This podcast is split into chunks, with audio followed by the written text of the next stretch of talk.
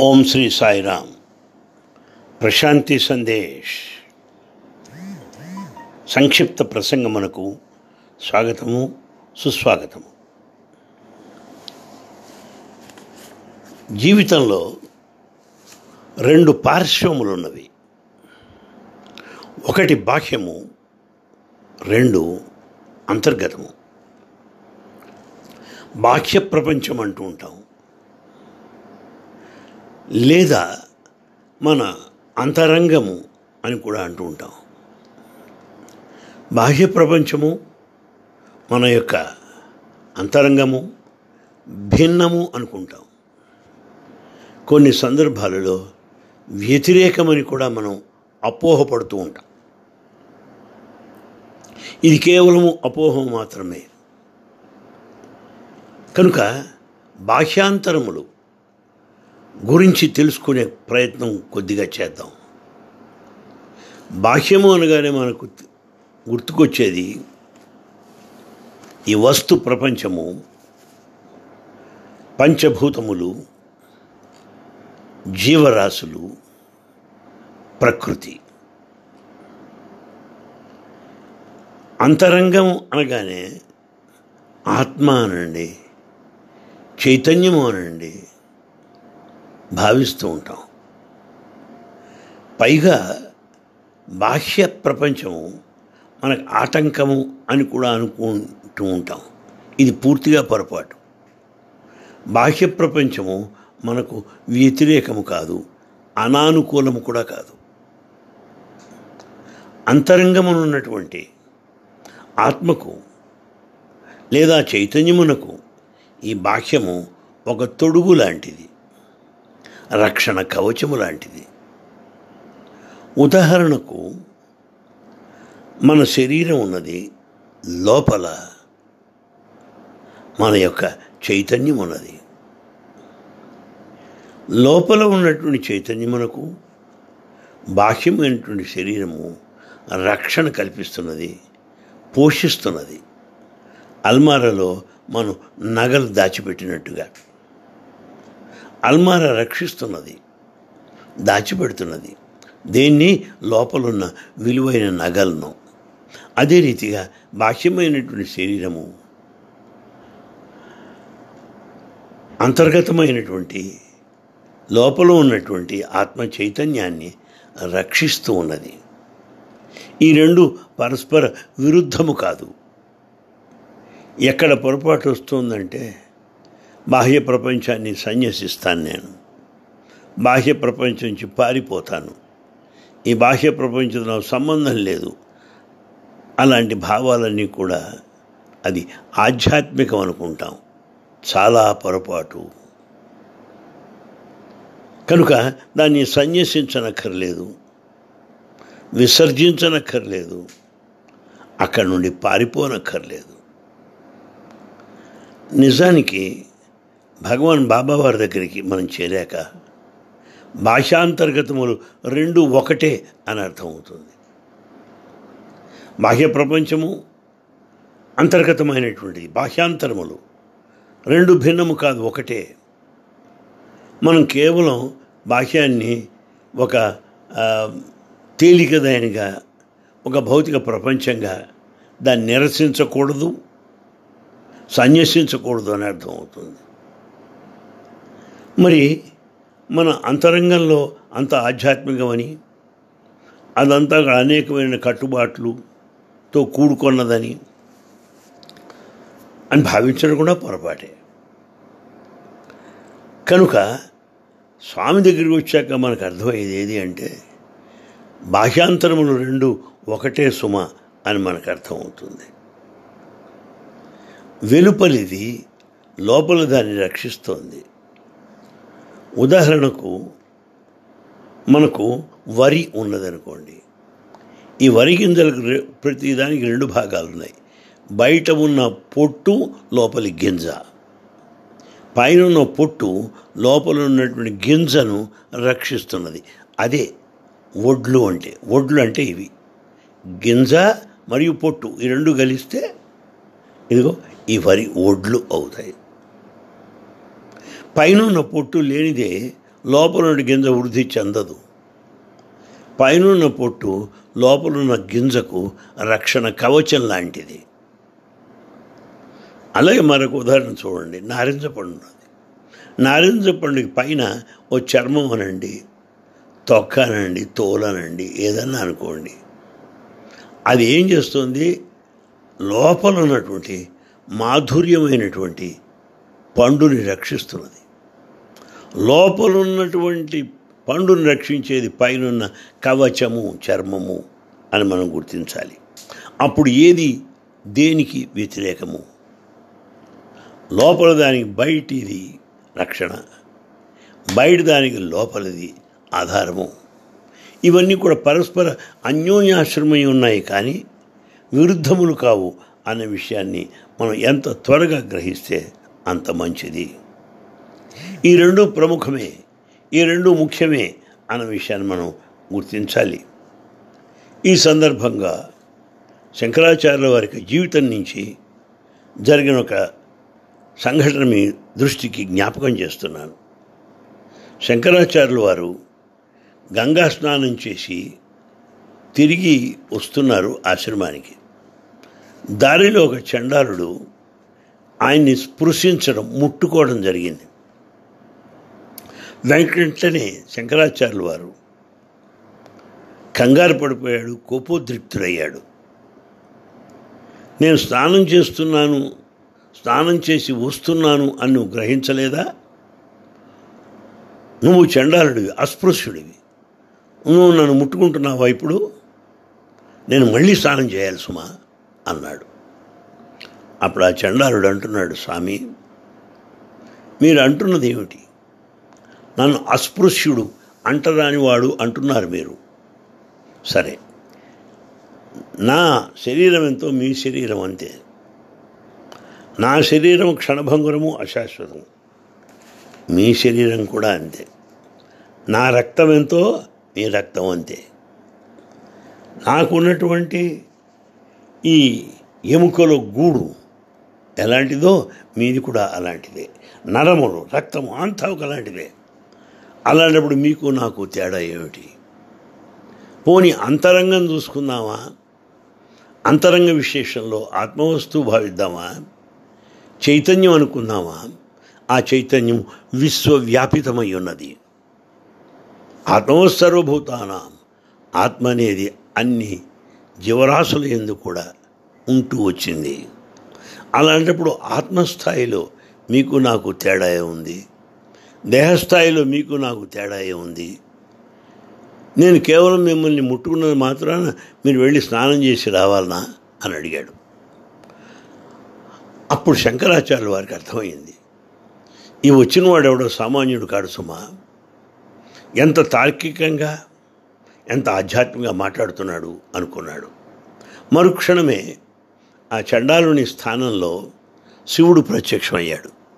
అంటే శివుడే ఆ అస్పృశ్యుడు అస్పృశ్యుని రూపంలో వచ్చి ఒక సందేశాన్ని శంకరాచార్యుల వారికి ఇచ్చినట్లయింది.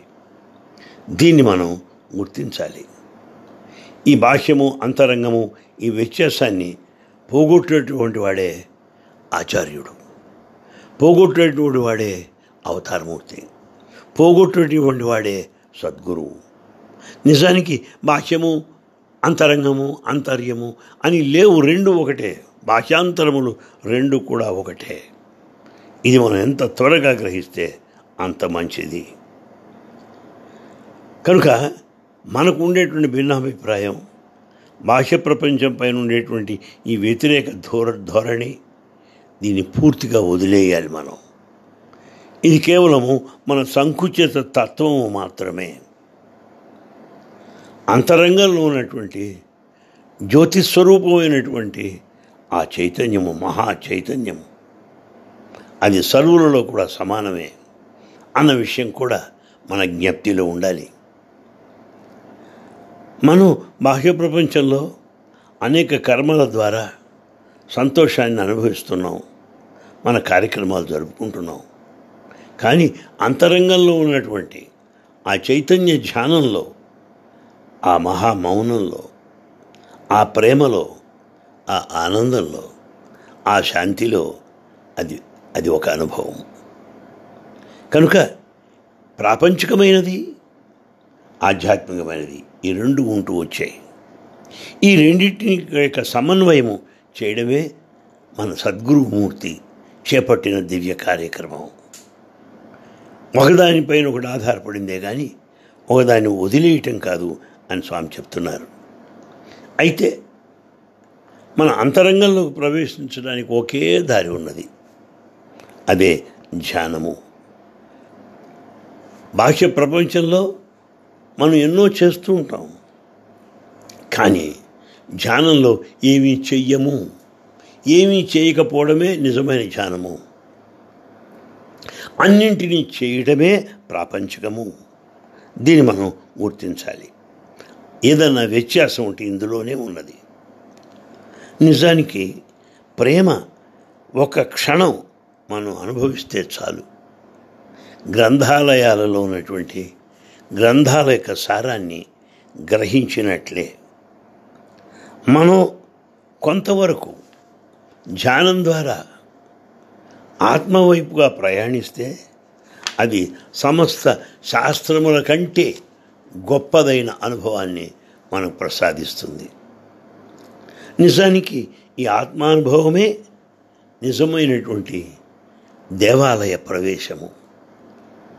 నిజమైనటువంటి అధిష్టాన దైవ అనుభవము దర్శనము అని మనకు అర్థమవుతుంది. ఆ చైతన్య జ్యోతి అఖండంగా ప్రకాశిస్తున్నది మన అందరిలో కూడా. ఇలాంటి గుర్తింపు మనకు సద్గురుమూర్తి భగవాన్ బాబా వారి వల్ల మనకు కలుగుతుంది. మనం బాహ్య ప్రపంచం నుండి ధ్యానం ద్వారా మన అంతరంగంలో ప్రవేశిస్తున్నాం ఈ అంతరంగంలో ప్రవేశించి ఈ ఆత్మానుభవం చేత ఈ ఆత్మదృష్టి వలన ఈ ఆత్మ విచారణ చేత తిరిగి ప్ర ప్రపంచంలో ప్రవేశించేటప్పటికీ ఎంతో మార్పు గమనిస్తాం. అంతర్భావం నుంచి బాహ్య ప్రపంచంలోకి వస్తున్నాం. ప్రారంభంలో బాహ్య ప్రపంచం నుండి అంతరంగంలో ప్రవేశించాము ధ్యానం ద్వారా. ఆ తరువాత అంతరంగం నుండి బాహ్య ప్రపంచంలోకి ప్రవేశిస్తున్నాం. మనం ప్రాపంచిక జీవులం గనుక. ఎప్పుడైతే ఇట్టి అంతరంగ ఆత్మ సంబంధమైన అనుభవంతో తిరిగి ప్రపంచంలో మసలడం ప్రారంభించామో అప్పుడు మన దృష్టి ఆధ్యాత్మికం అయిపోతుంది మన వైఖరి ప్రేమమయం అయిపోతుంది మన యొక్క స్పర్శ ఒక రకమైన అనుభవాన్ని అందిస్తుంది. మన యొక్క నిశ్శబ్దము కూడా ఒక సందేశమే అనిపిస్తుంది. అందువల్ల అంతరంగ అనుభవంతో బాహ్యవర్తన జీవనము ఎంతో ప్రభావాన్ని కలిగి ఉంటుంది. ఇట్టి అంతరంగానుభవం లేక కేవలం బాహ్య ప్రపంచంలో మాత్రమే వర్తించే వాని యొక్క జీవనము వేరు. అందువల్లే బాహ్యము నుండి అంతరంగంలో ప్రవేశించి అంతరంగ ఆత్మానుభవంతో బాహ్య ప్రపంచంలో వర్తించినప్పుడు నిజమైన ఆధ్యాత్మిక జీవనాన్ని గడిపే అవకాశం ఉంటుంది. నిజానికి ఒక మాట చెప్పాలి. ప్రతి నాణ్యానికి బొమ్మ బొరుసు ఉన్నట్టుగా ఈ అంతరంగము బాహ్యము అనేవి రెండు కూడా ఒకే సత్యమునకు చెందినది. సత్యము ఒకవైపున బాహ్యం అనిపిస్తున్నది. రెండవ వైపున అంతరంగముగా మనం తెలుసుకుంటున్నాం. అన్నిటికీ కూడా మించి ప్రేమే ప్రధానము. అటు ప్రేమ కలిగి ఉన్నప్పుడు మనం ఎవరిని కూడా మనం ఎవరి పట్ల ఒక తీర్పు ఇవ్వడం చెయ్యం. వీరు మంచి వారు చెడు అనేటువంటి ఆ తీర్పు ఇవ్వడం కానీ ఒక రకమైనటువంటి ఒక న్యాయమూర్తి స్థానంలో మనం ఉండం. ఎవరిని జడ్జి మనం చెయ్యం. ఎప్పుడు ప్రేమ ఉన్నప్పుడు. ఇది ఎప్పుడు వస్తుంది అంటే మనలో ఆ చైతన్య అవగాహన ఆ చైతన్య అనుభవం కలిగినప్పుడు కలుగుతుంది. కనుక మన ఆధ్యాత్మిక ప్రయాణం అంటే ఏమిటి? ఈ ఊరు నుంచి ఆ ఊరికి వెళ్ళడం కాదు. ఈ దేశం నుంచి మరొక దేశం వెళ్ళటం కాదు. ఏది నిజమైన ఆధ్యాత్మిక ప్రయాణం అంటే నీ నుండి నీలోకి ప్రవేశిస్తున్నావు. బాహ్యమైన నేను నుండి అంతర్గతమైన అంతరంగమైన నేను పరమాత్మ వైపు నువ్వు ప్రయాణిస్తున్నావు. లో దృష్టి పెంచుకున్నావు. కనుక బాహ్యము నుండి లో దృష్టి ఇన్నర్ సైట్ అంతర్భావం. అంతర్దర్శనం చేసుకుంటున్నాం అన్నమాట. ఇది ఆధ్యాత్మిక ప్రయాణం అంటే. అప్పుడేమవుతుంది? ఈ ఆధ్యాత్మిక ప్రయాణ ప్రభావం వల్ల సృష్టి అంతా కూడా భగవన్మయంగా కనపడుతుంది. సృష్టి అంతా కూడా దైవ స్వరూపంగా మనకు కనపడుతుంది. కనుక ఇది దీని యొక్క అనుభవము ఇది దీని యొక్క దృష్టి అని తమకు మనం చేస్తున్నాను. అయితే మరొక మెట్టు కూడా ఉన్నది. బాహ్యము అంతర్గతము. వెలుపల లోపల అని చెప్పుకుంటూ వచ్చాం ఇప్పటిదాకా. ఈ రెండింటిని కూడా దాటవలసిన అవసరం ఉన్నది. ఈ మొ- ప్రారంభంలో రెండు అనుకున్నాం. క్రమేణా విచారణ ద్వారా రెండు కాదు సుమా ఒకటే. ఆ ఒక్కదానికి రెండు పార్శ్వములు బాక్యము వెలుపల నాణ్యానికి బొమ్ము బొరుసు ఉన్నట్టు బొమ్మ బొరుసు ఉన్నట్లు అని తెలుసుకున్నాం ఇప్పుడేం తెలుసుకున్నామంటే ఈ రెండు కాదు రెండిటికి మించిన ఒక సత్యం ఉన్నది అనే విషయాన్ని మనం గ్రహించాలి. అది ప్రే దానికి ప్రేమ మార్గము. కనుక ఎప్పుడైతే ఆ ప్రేమ మార్గంలో ఈ భాషాంతరములను దాటి స్థాయికి వస్తామో అప్పుడు మంచి లేదు. అప్పుడు చెడు లేదు. అంతా ఒకటిగానే మనకు కనిపిస్తుంది. ఇదే నిజమైనటువంటి జ్ఞానము. ఇదే నిజమైనటువంటి జ్ఞానానుభవము. ఏది జ్ఞానానుభవము? బాహ్యాంతరములైనటువంటి రెండిటికి అతీతమైన స్థాయి అని మనం గుర్తించాలి. ఉదాహరణకు భగవాన్ బాబా వారు వారికి మంచి లేదు చెడు లేదు. గౌతమ బుద్ధుడు పుణ్యము లేదు పాపము లేదు. ఏసుక్రీస్తుకి సద్వర్తనుడని లేదు దురాచారుడని లేదు. ఆ మహానుభావులందరూ కూడా ఈ ద్వంద్వ స్థాయిని దాటిపోయారు. ఈ ద్వైత స్థాయిని దాటిపోయారు. ఎందుచేత అంటే బాహ్యాంతరములకు అతీతమైన స్థాయికి వాళ్ళు చేరుకున్నారు. అదే సత్యత్వము అదే సత్య దర్శనము అని కూడా మనం తెలుసుకోవచ్చు. నిజానికి ఇది బాహ్యము ఇదేమో అంతర్గతము ఇది వెలుపల ఇది లోపల అని విభజించేదంతా కూడా మన మేధాశక్తి మాత్రమే. మేధస్సుకి ఏదో ఆలోచన వివేచన యోచన తప్ప దానికి ఆధారం లేదు వేళ్ళు లేవు. అందుచేత అలా అలా ఎగురుతూ ఊహిస్తూ తిరుగుతూ ఉంటుంది. నిజానికి ప్రేమను మనం అనుభవాన్ని పొందితే ఈ ధ్యానానుభవం యొక్క సారమే ప్రేమ అని మనం గ్రహించగలుగుతాం. ప్రేమ లేనప్పుడు నువ్వు ఎంత ధ్యానం చేసినా నిష్ప్రయోజనమే. ఆ ధ్యానం యొక్క ఫలితమే ప్రేమ. ఆ ప్రేమ యొక్క రుజువు ఏది అంటే మంచి లేదు చెడు లేదు. ప్రేమను మించిన విలువ మరొకటి లేదు. అనేది మనకు వస్తుంది. అసలు మనం భగవంతుడి దగ్గరకు వచ్చేటప్పటికి మనలో ఒక రకమైనటువంటి యాక్సెప్టెన్స్ అంగీకారి అంగీకరించేటువంటి స్థాయికి చేరుకుంటాం. ఏదైనా సరే అంగీకార యోగ్యమే. ఏది తిరస్కరించేది లేదు. అంత ఎస్ నో అనేది లేదు. అది మనం గుర్తించాలి. అది పరమాత్మ యొక్క సన్నిధానం వల్ల లభించేటువంటి ప్రాప్తి. కనుక మనం అంగీకారంగా స్వాగతంగా జీవితంలో ఉన్న వాటిని మనం స్వీకరించినప్పుడు అప్పుడే మనకు దివ్యత్వం అవగాహనకు వస్తుంది అనుభవానికి వస్తుంది. మనం ఎలా ఉండాలి? వాకిలి దగ్గర కాపలావాడు ఇంట్లో ప్రవేశించేదెవరు బయటికి వెళ్ళేదెవరు అని ఎలా అయితే గమనిస్తున్నాడో మనం కూడా ఒక వాచ్మెన్ లాగా ఉండాలి సాక్షిగా ఉండాలి. ఏది ప్రవేశిస్తున్నది ఏది నిష్క్రమిస్తున్నది? ఏ ఆలోచనలు వస్తున్నాయి? ఏ ఆలోచనలు అదృశ్యం అవుతున్నాయి? దీన్ని గమనిస్తూ ఉండాలి సాక్షానుభవము అంటే అది ఎలాంటిది? మరొక చిన్న ఉదాహరణ. స్నానానికి వెళ్ళాం నదీ తీరానికి. నదీ తీరంలో స్నానం చేసి తిరిగి ఇంటికి వచ్చేస్తున్నాం స్నానం తరువాత శరీరంతా పరిశుద్ధమైనది.